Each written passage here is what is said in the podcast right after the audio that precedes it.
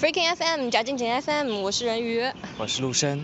好的，今天我们到了陆生的校园里面。我主场。Carry 全场了，你准备今天？今天我们不是要录一个游记，不要以为我说我到了陆生的学校，然后就感觉要录游记。今天我们要边走边聊一个，就是我之前想了很久的一个专题。我说我想开一个那个关于爱好的专题，就是说平时不是大家都有工作的工作对吧？学习的学习。其实闲暇时间，做模型的。哎，对，闲暇时间这个大家就感觉就突然化身成为另外一个人，然后有这个我们平时不太了解的一面，然后看一下大家平时的那个。业余时间里面都在捣鼓些什么啊？捣鼓的那么认真，对吧？然后今天请了就是陆生，就捣鼓模型捣鼓的很认真的。也并没有很认真，就随便玩一玩。哎，对，你怎么会突然想要做模型？你是什么时候开始做的？被你这么一问，其实我已经想不起来了。大学的时候，大学，呃，大二的时候啊，大概，好像那时候就是有点有点。有点闲，不知道 干什么好。为什么？大二的时候为什么 很闲？我我觉得好像我大二的时候并不是很闲。这就是你和我的区别啊。哦。是不是？我觉得好像，嗯，大学里面就大二还算最忙的吧，应该算。是吗？对。我惭愧，我们可以不聊了吗？哦哦，好的，你就是觉得心灵比较空虚是吧？是吧是吧，好像也可以这么说对，可能学业压力太大。那个时候其实就是。初中、高中业余时间还是打游戏比较多一点，到大学之后突然感觉对游戏失去了兴趣。啊，这样然后呢，对，也就也没有什么事情好做，然后就那个时候就就开始看日剧啊，狂看日剧。嗯。但是感觉就盯着看好像也。觉得很空虚。对，好像还缺缺了点什么。不做是吧？也可以这么说。然后就有一次不知道为什么，就突然发现了有。有有，原来世界上还有做模型这么一回事情，嗯，然后突然就打开了新世界大门啊，对，以前还从来没有想到过这个事情，然后就一看就觉得很着迷，这个应该很适合我，嗯，然后就有一次就，因为那个时那个时候已经有有淘宝了嘛，嗯，然后。就是，但是 我思维还停留在大概上世纪状态，就不到实体店，不去不去看一看，好像有点。有的人会有点 old fashion 对对对。结果我就去了一家淘宝店的实体，其实是一个居民小区里面，然后对租的一个一个房子，像仓库一样的其实是，但它也开放的。算是去淘淘货。对对对，就跑过去之后，就哇，满屋子都是模型。然后就顿时觉得掉到米缸里。对对对，然后就买了一个，然后还听老板讲要买胶水，买什么。哎，你之前去之前你都做好功课了吗？就比如说一定要买什么什么东西才能做这种。之前其实已经就是在网上面，然后已经就是自己先调查一一些一些东西嘛，所以大致上还知道，至少知道就是。价格都是淘宝上比较便宜，比什么城隍庙啊什么那个，或者以前有那个益丰非常有名的模型店嘛，在南京南京东路还是哪里啊？就是后来也也搬掉，就是国营的那种模型店，那个就非常贵，非常坑。然后，所以至少好像在买模型这件事上，好像还没有怎么被坑过，就是价钱还算还算。就事先已经全都了解好了，对，并不像一些萌新什么一上来就有可能会被坑啊什么的，这个倒没有。啊，还好，没有没有走过弯路，属于。哎，那你之前有就是直接上手做了，还是有经过一段这种收藏期啊？啊，这倒没有，这个是上呃去做了做了一段时间之后，渐渐的发现。做的速度赶不上堆的速度，就 越来越越变成收藏收藏型玩家了。啊。对吧？就是，就模型的里面各个各种人当中，有一种人就被称为口模党，就是口头模型党。就就不做的只收货是吧？对，然后就跟会各种跟人聊什么的。这种收获是指就是说。就比如说像嗯。我，我是属于业余时间有嗯。一大部分时间啊，也不能说嗯。N 分之一的时间 是花在就是玩拼图上的嘛。啊。就是，但是我不会像有一些人，比如说就好看的图要啊。就是买来先收着，啊，就你就会就像放书架一样，你就会发现它它架子上就一大堆那种没开封的。对我就是，啊，一你大堆模型你说的口模就相当于是嗯这种样子的。是的是的，啊，这个其实也不是很确切，这个其实准确讲叫堆积党，就是都堆着。啊我知道，就先嗯收着，然后心里就很安。嗯先收着想着总有一天会做的，其实我感然觉，对我感觉我堆的模型已经这辈子已经做不完了，然而，就是这样子。啊，但其实嗯。你讲模型的话，嗯。对吧？嗯。就我一开始听说你玩模型的时候，其实我脑子里没有一个什么很具体的概念的。啊，就是模型给我的感觉啊，我的认识，嗯。因为我以前也可以算玩过模型的人，啊。就比如说小时候不是会做那种赛车，然后做完车对四驱车，然后做完之后不是塞个电池就可以跑的那种，对对吧？然后那个是模型。对然后以前我还做过那种模型，就是木工的那种模型。木工的模型，就比如说把那种木头用砂皮纸就是全都磨好，嗯然后用五零二，然后粘一粘，然后用那个那个叫什么？那个叫锯子，还有锯子的，呃，好狂野啊！对啊，就是用锯子，不是铅笔划好线了之后，就比如说你弄好了之后，比如说你要做个屋顶什么的，嗯然后你要把它锯掉嘛，要磨成那个形状嘛。这个就是磨个这还自己加工的，就是如果你要做木工的模型，不是这个是不是原来一块块零件都给你准备好的，还是说你先砍一棵树，然后 no no 一块一块把木材打下来之后 你这自己磨？个也太你也太原始了。个这个就是真大师啊，也也有有有啊这种人的真大师，我知道呀、就是像我们这种人是顶多买了啊块木木板，啊然后他告诉你各个片是什么啊，形他只给状，画给你画一个形状，你要自己锯下来，是不是？自己锯好，然后自己去磨。你已经比我厉害了。但是问题是，就是这种，就是我就是没有到，我只是尝试的去嗯做过，但后来发现真的是太费劲了，这个好好难，一听就觉得好很难难，嗯就是你还要用那种电钻，啊。就是它有可能当中有个什么东西要穿过去嗯什么的，这种东西我就做不了了，就是到后期的话就就是是自制模型，就是太麻烦了，太麻烦了，周期太长，然后要嗯掌握的技术工种有点太多了，我觉得。然后关键是我当时做的时候完全没有上漆的必要，就是没有美观性的，嗯嗯就原木的那种。那也挺美的其实，但是比塑料美美多了。但是有一个东西就是可能做过这种的知道，就是你啊那个胶水的痕迹很难看。啊，对，就是木头，就是当中有那个缝缝的那个颜色，嗯哎，嗯太难看了。那模型从首先从材料上来分，对基本上就就这么几种，木头的，嗯。然后就是塑料的，嗯。然后就是纸纸模型，嗯。然后就金属的，大致嗯。就就这些吧。嗯。木头的模型其实，那我不是很了解，坐船的挺多，就是以前那种大帆船，就是什么哦这种什么哥伦布的船啊，我觉得因为这种可能看上去跟那种更像。这种还挺漂亮的，这种嗯。就是木工模型的一个比较多的，还有就是嗯各种老建筑啊什么的那种，做个这个一个小庙啊，一个塔啊什么的这种东西。哦，对对，这样看上去比较有嗯厚重感，对吧？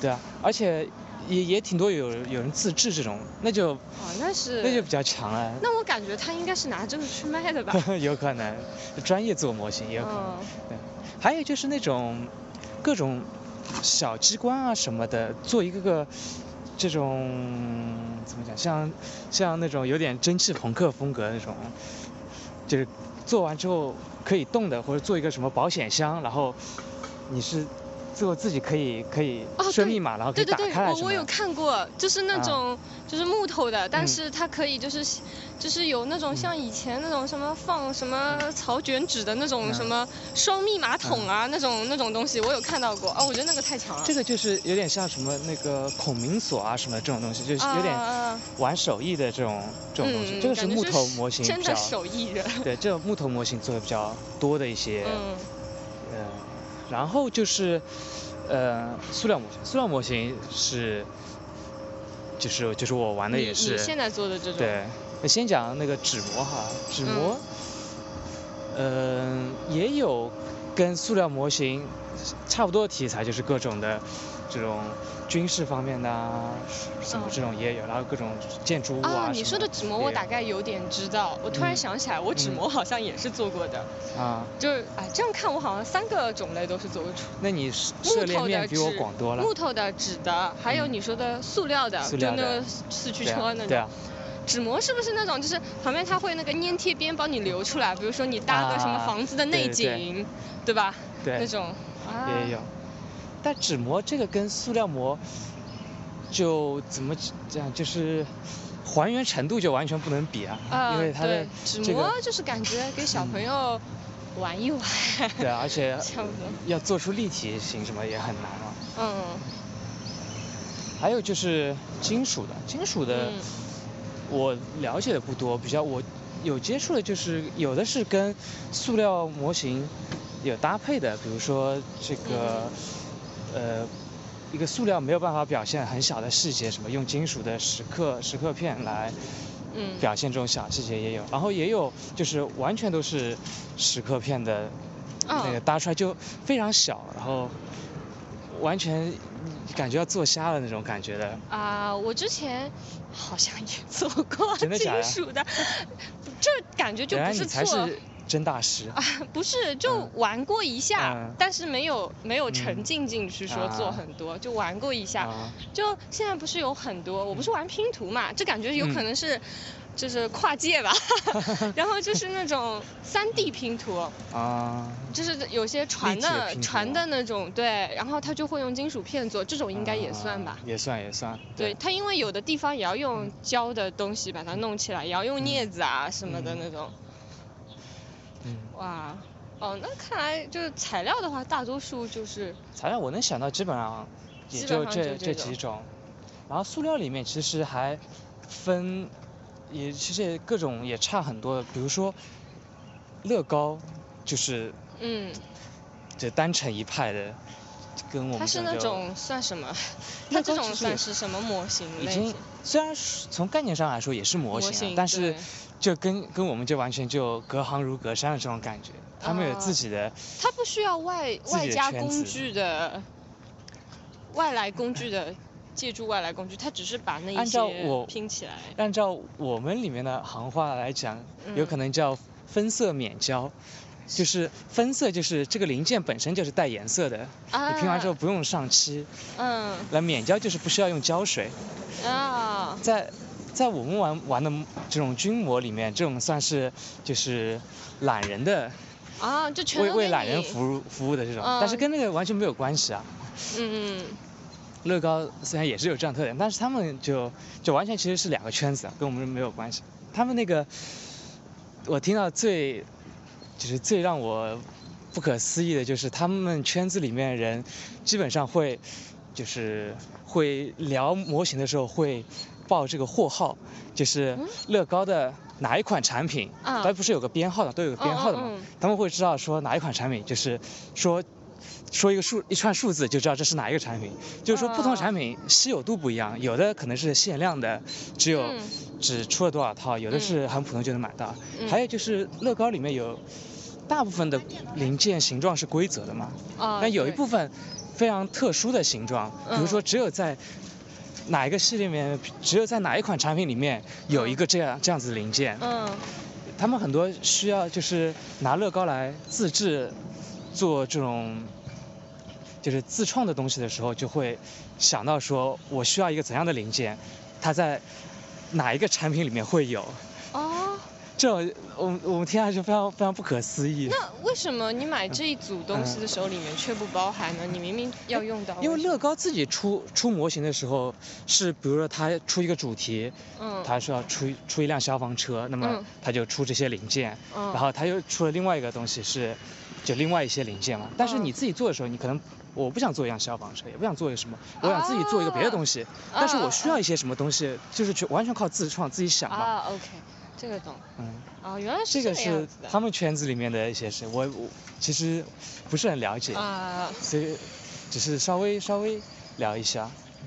嗯。就是乐高的圈子。然后还有比如说比较跟我们比较隔绝的是那个做做铁道模型，火车小火车那种，啊那个在日本不知道为什么就非常的就是群众基础非常好的样子。他们是有铁道情节吧？他们不是对那种什么电车就很多人喜欢喜欢这种东西。嗯。然后就，呃，他们的那个主要是因为比例非常奇怪，是统一的，呃，八十七分之一，一比八十七。啊。就非常奇怪的一个比例，跟因为其实每一个题材的模型，就是每一个圈子。这个用的模型的比例基本上都是固定的，比如说做做坦克的人，嗯模型基本上都是一比三十五，小的话就是一比七十二，坐飞机就是一比七十二为主，然后会有一比四十八，大的会有一比三十二，就会有几个固定的数字。嗯。然后这个铁道也有他们自己固定的，就是一比八十七，这个可能是一开始的时候某个业界大佬想我要做这个。这个比例，然后就固化下来了。对，然后他做了之后就带动了，就行业变成行业龙头之后，别人就跟着他走。像我我我做船比较多嘛，船一开始也是大家自己管自己出这种比例都是不固定的，然后突然有大佬牵头说我们都来统一做一比七百的吧，然后结果就大家就 统一都做一比七百，一比七百就变成主流了。啊。原来是这个样子，嗯，哦，还有比例这种讲究的，因为比例不统一之后，就感觉很，嗯，不同的东西放在一起就很很奇怪。嗯你像我做了一个那个高达骑在摩托车上的那个，嗯，其实是还挺有意思的，因为高达的比例是一比一百四十四，嗯，那个摩托车是一比。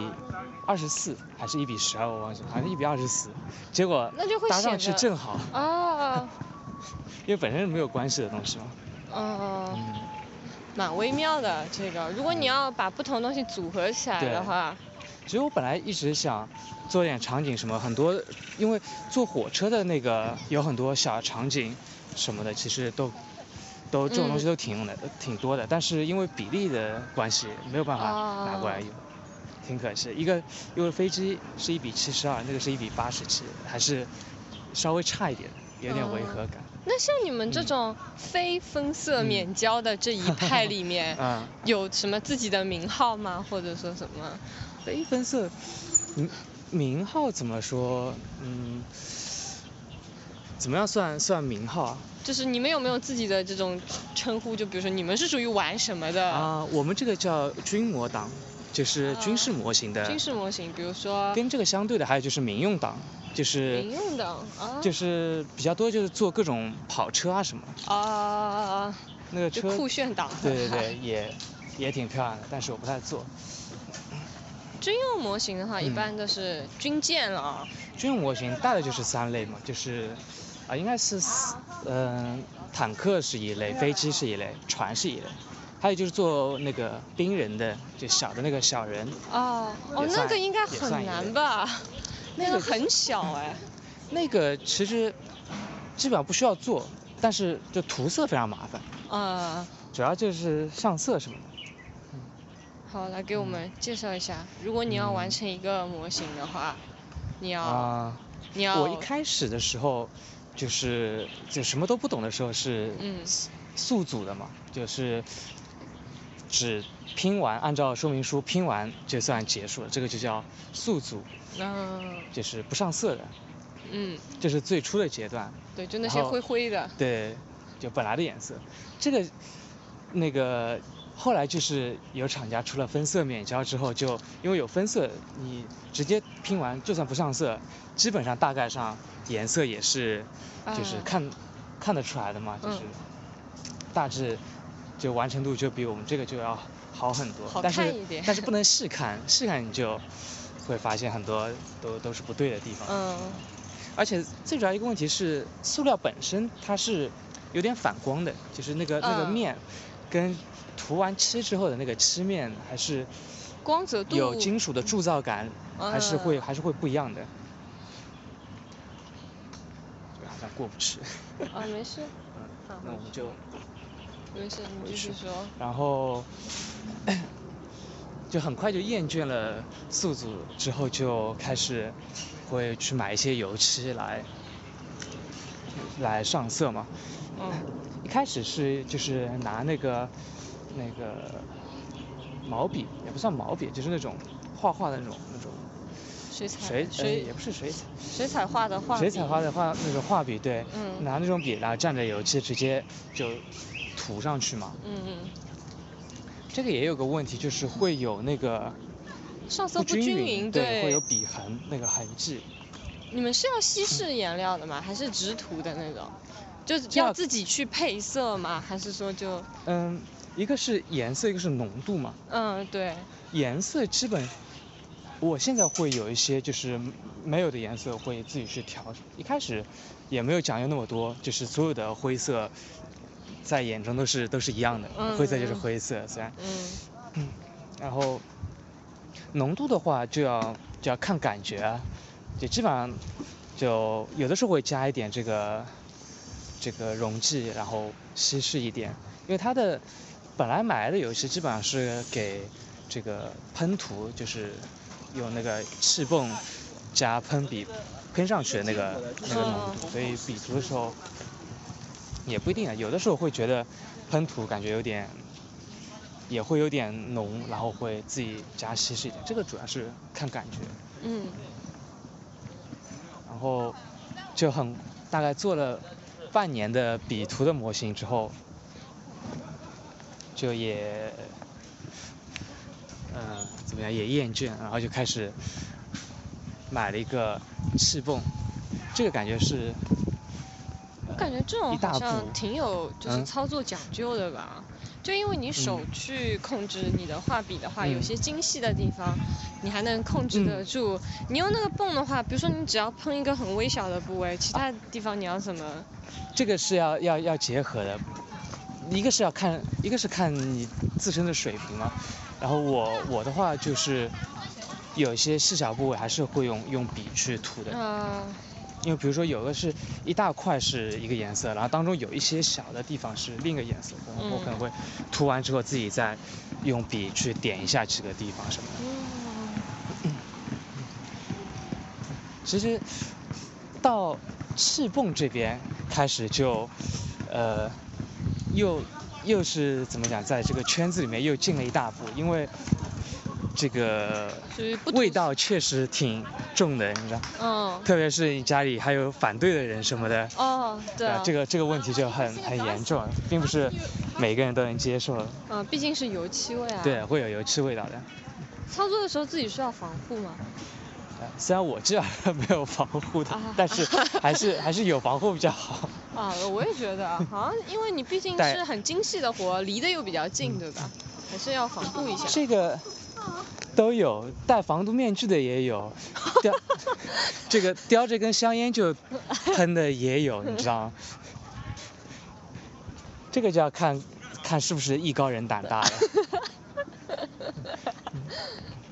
可以。啊，还有油油漆其实也也也有不同的，就是有的油漆就毒性就比较强，有的就嗯，这个毒性就比较弱。油漆的选择上也是一门很深的这种要去挖的事情。这个也是要看你取舍的，因为毒性越强的油漆效果就越好，基本上就是这样。啊，嗯，大概也知道。啊，总是有有取有舍。嗯啊，对，像我用的水性漆，就一天到晚会掉色，啊，毒性就不强。毒毒性会稍微好一点，对，嗯，但味道还是很厉害。味道会会有一点，那你现在是已经到了这个开始会喷漆这一档对了？，已经到了这个这个程度，已经就甩开了整个圈子里面多百分之多少的人应？该一一半的宿组党啊，或者是有手手涂的其实比较少，大家要么就狠狠心就就一步就迈到喷漆的这个境界，嗯不会停留在手涂，这会比较少。嗯，还有就是永远停留在宿组阶段，跨不出这一步，嗯，觉得投入太大，要学的嗯太多之类的。应该已经那再上去要怎么玩？感觉已经挺完整，你已经打败了全国多少百分之五十的用户，对不对？对啊，嗯那接下来有接下来就精益求精嘛，这个无止境的其实。手一个是一方面是硬件的事情，一方面就是自己手艺的事情嘛。呃，就比如说你要本来你就喷单个颜色，嗯。你现在要在上面搞个花纹什么的，对吧？没有没有，这个还是一一一定会的嘛，就是比如说我做军舰比较多的，会有那个有迷彩啊什么的。啊，那应该要贴膜对吧？就什么先把哪里贴住，然后撕掉，然后喷一个颜色，然后把那个要的部分贴掉之后，然后再这个叫遮盖，就是盖住之后再喷另外一个颜色什么，这个都是基本操作。哦。嗯。然后呢？所以接下来要怎么精益求精嘞？比如我做做船模的话，就是接下来就是上蚀刻片，就是那个上金属的零件，因为本身的一个一个船模一比七百的。然后，其实就就已经非常小了嘛。然后，这个很多细节是塑料没有办法表现出来的。嗯，比如说船上有哪些组件可以说一下？比如说，最典型的船上有很多高射炮。啊。这高射炮的塑料的出来做出来的高射炮的零件，跟用金属做出来的高射炮零件，就完全就塑料就是一坨，就像一块肉一样的。就是一块方的，前面有一个。两根炮管。对。金属的是，可能当中是镂空的，然后就因为是一片一片搭起来的，这样有的是折出来之后就当中完全是就是镂空的。啊，就可以感觉好像下面有人在操作还是什么的那种。对啊，就这个其实是差距最大的一个，呃，各种小的这种呃船上面会有的这个高射炮啊。这个火控的部件啊什么的，或比如说望望远镜啊这种小零件，还有就是小的船的那种桅杆，其实真实的是比较细的嘛。如果是，但这个其实我看现比较新的模型，这个因为工艺的进步。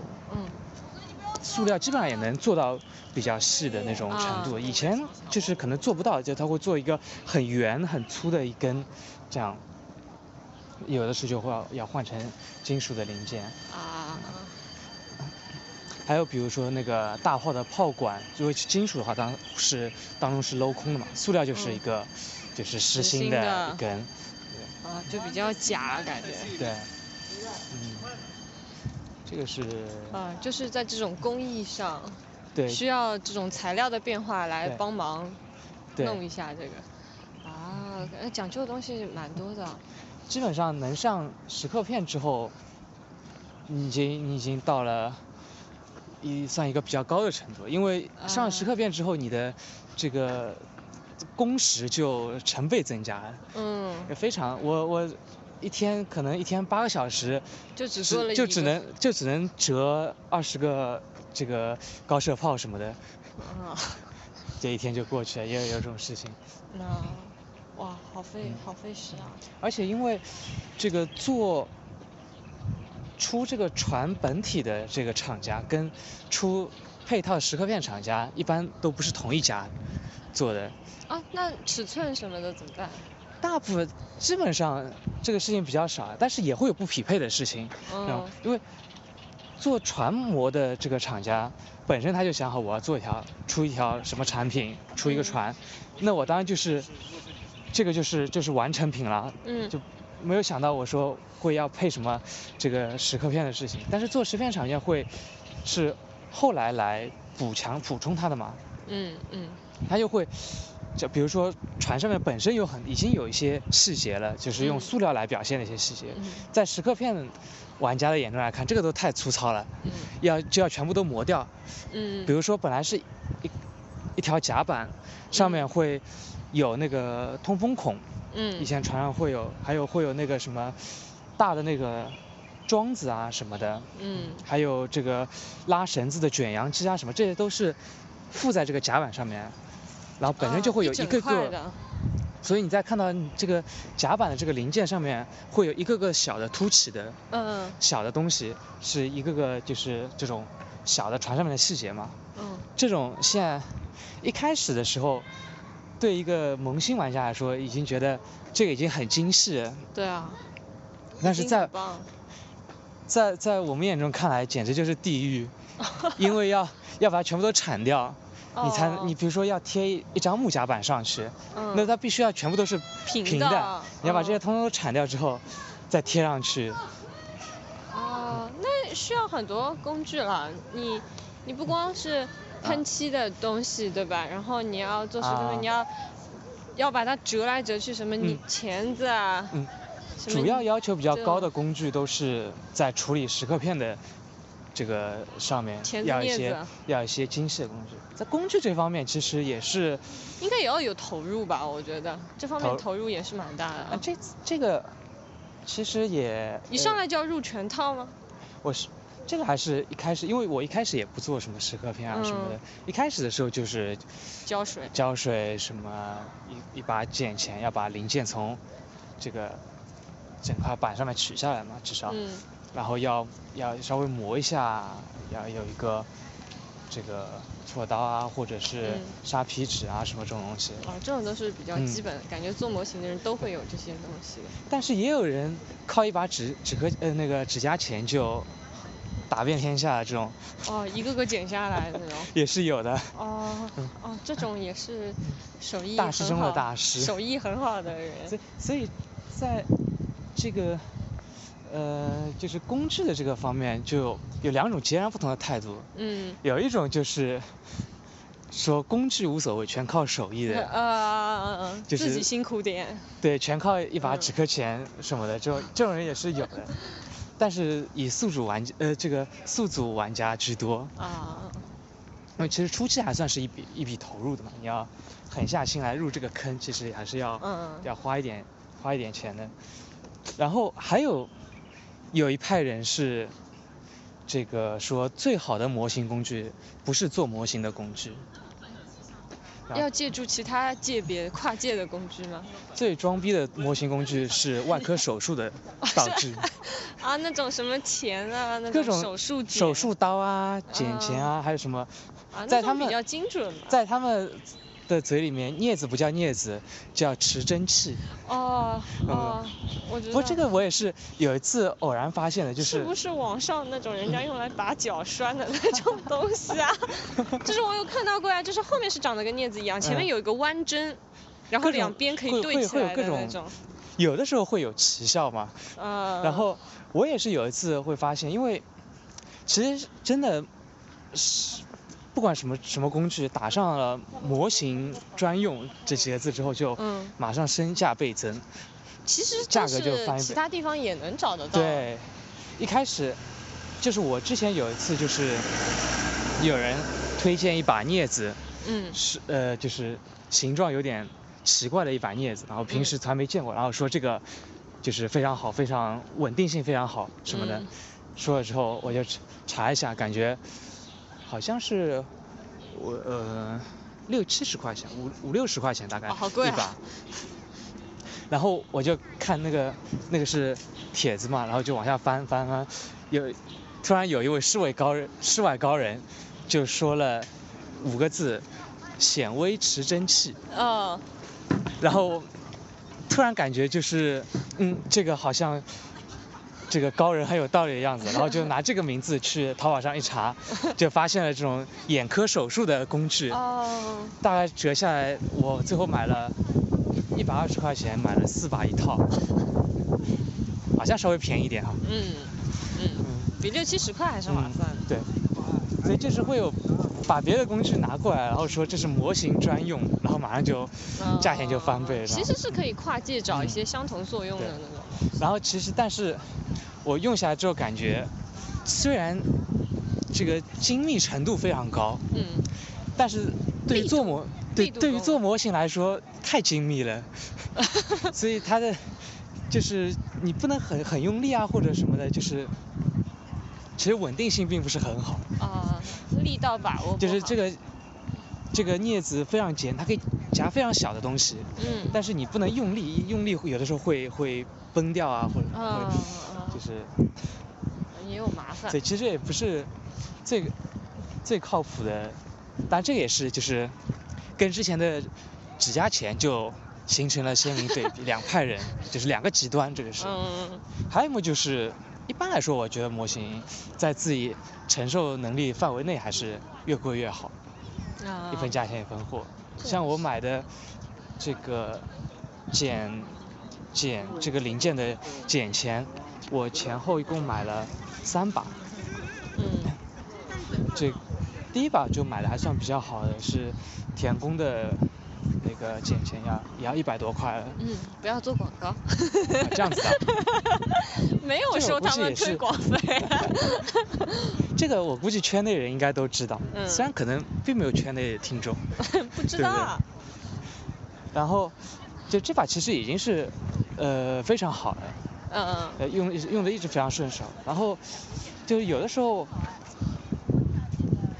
会就是有的时候会要干一些粗活，就是不是这个是专门用来剪塑料零件的嘛？嗯、有的时候我需要拿来剪一点金属的零件什么的，嗯，我就怕这个刃刃口会不会崩啊，或者会坏掉什么的，嗯，我感觉不太敢用，嗯、所以呢，我又去买一把便宜的某牌子的，嗯，这个剪钳二十块钱，嗯。结果我有之后有一段时间没有做模型了嘛，过了大概将近一年左右，嗯，回去打开就重新开始做模型的时候，发现。发现我的原来那把剪钳还非常好，就还能用嘛，嗯、另外把二十块的模那个剪钳已经锈掉了，还好。在之后，我有一次去，有一次。去一家店里面，就是有那种体验的活动啊什么的，就用了一把，就是也是非常有名的一个牌子的一把非常，已经算是比较高端的一把剪钳，嗯，三百多块钱的，嗯，对，我就握起来，剪了一下那个零件，嗯，然后回去我就想了一个月，最后买了。就是那个手感，就是会让你就记住它，你知道吗？着魔。对。啊，这有点跟玩乐器的人很像。就如果拉到一个好的琴，啊、那个音色，那个把柄的那个，他们比较高端，我啊，就是可能就是大家都一个类比，只是啊，对对对，就是可能都会有某一种这种像感觉一样的东西。呃，就念念不忘。哎，哎呦，看来这笔投入，这个无底洞、啊。这个算有点大吗？这单反穷三代，我感觉其实也不是单反的事儿、啊。应该比还是比比比这个贵吧，我觉得。但其实单反很多东西你怎么讲呢？就是啊，也是这种自主化比较强的。你想要这样的话，你当然会投各种钱啊。但是感觉，你说质量吧。啊，质量也是没底的，是不是？这个这个很难讲，这真的是跟你什么个人拍摄的理念，嗯、你想达到的效果，还有你后期的水平，这很多东西就感觉不只是，哈，感觉不是很依赖机器的一个东西，我感觉，可能跟你自己的拍摄观念。啊就你这个操作，你对各种摄影值的，嗯、就各个参数值，你到底了不了解？啊、很多时候我发现很多人上了很好的机器，拍出来的还没有我一个数码机好，就很可能就是操作的问题。反正这个事情还是蛮蛮考验摄影者本身的对摄影的理解，嗯、或者说，呃，对摄影的技术的掌控能力，对吧？但是模型我觉得还是就是。模型感还是对，我觉得还是个比较硬的指标，还是比较硬的。不是每一项都是可以靠指甲钳来完成的。嗯，吐槽了一下。嗯。哇，那你这样，哎，其实我一直蛮好奇的。嗯、你之前我不是跟你说要请你来做这个的时候，嗯，呃，你有给我看过一张那个大师做的那个迷你飞、的飞机的那个照片嘛？对。虽然说确实大师做的就是这个细节，啊，那上面那四个我不知道那是什么，就飞机的那个机翼当中有四个就是、啊、那个那个是引擎啊。哦，那个是引擎啊！我的天，对，就太小了，看完全看不出来。嗯。然后那个四个引擎那个方面引擎盖还打开的，对不对？对，然后从那个方面来看的话，可能你就是做的那个东西，就是感觉是两个就是会有细节上的那种 差距。差距有点大。但是你昨天因为跟我提到说，那个大师座的飞机有一个负重。不平衡的那个问题，啊嗯、就我觉得要讲究这种，应该是已经算比较高级的层次。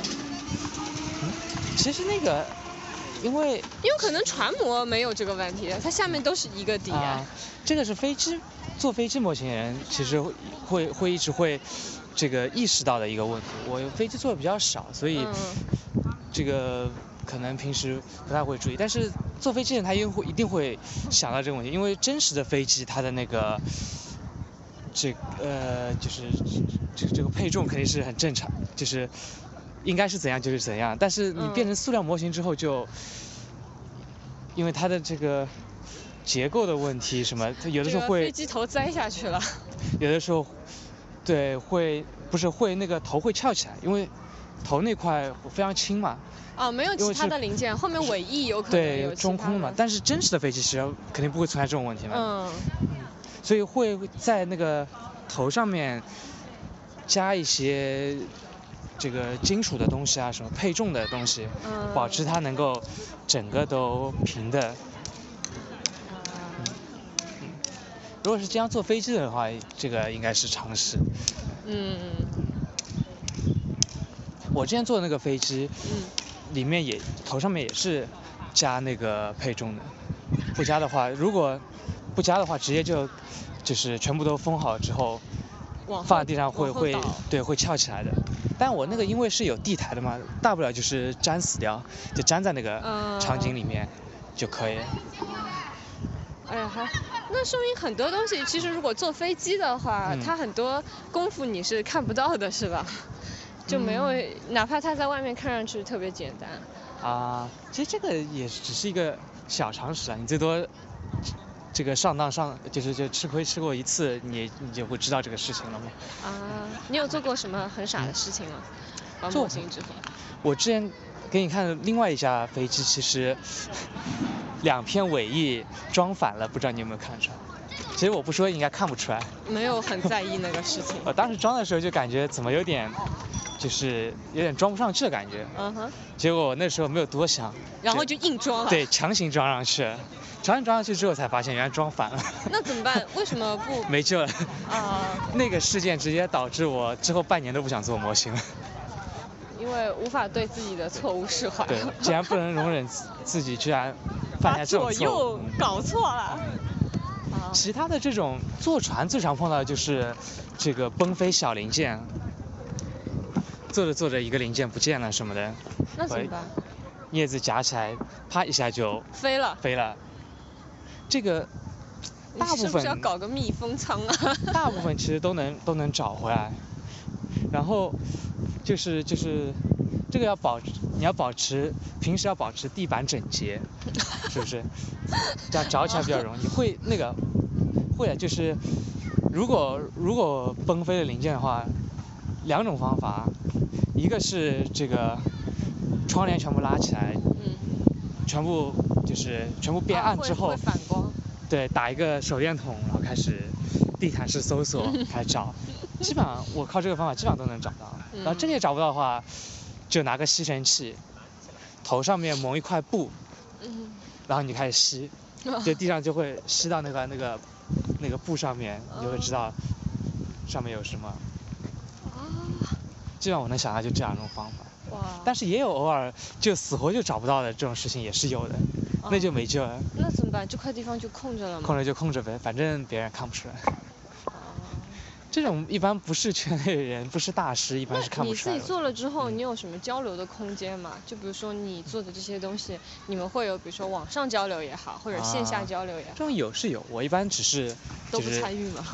只看图不说话。啊，就是看看大家做了什么。对啊。嗯。然后。啊，也没有。然后，你周边的朋友有玩这个的？啊，我有我有个有一个朋友是，现在现在是处于口模阶段，对，哎他他家就做不了模型，买不了泵，他就只能偶尔手痒的时候速组一个搭一个什么什么东西什么的。跟我朋友交流比较多，其他的就很少。就只能也是网上浏览看一看。嗯。嗯。对。细说感觉光光是做船模就已经很多事情要注意了，对，但是其实我感觉每每一个这种你真的要深究的话，事情都挺多的，那拼图啊什么的事情也挺多的，下次听你聊拼图。就也有其他的，那还有就我我听闻的其他的人的一些奇奇怪怪的各种爱好，反正以前以后我们可以具体再聊，今天就讲到这边啦。拜拜，拜拜。欢迎大家搜索我们的微博加正经 FM，或者关注我们的微信公众号 Freaking FM 来与我们交流。F R E A K I N F M。我们节目目前支持以下平台的搜索及订阅，包括荔枝 FM、喜马拉雅、企鹅 FM 以及苹果手机自带的播客软件 Podcast。谢谢大家的关注。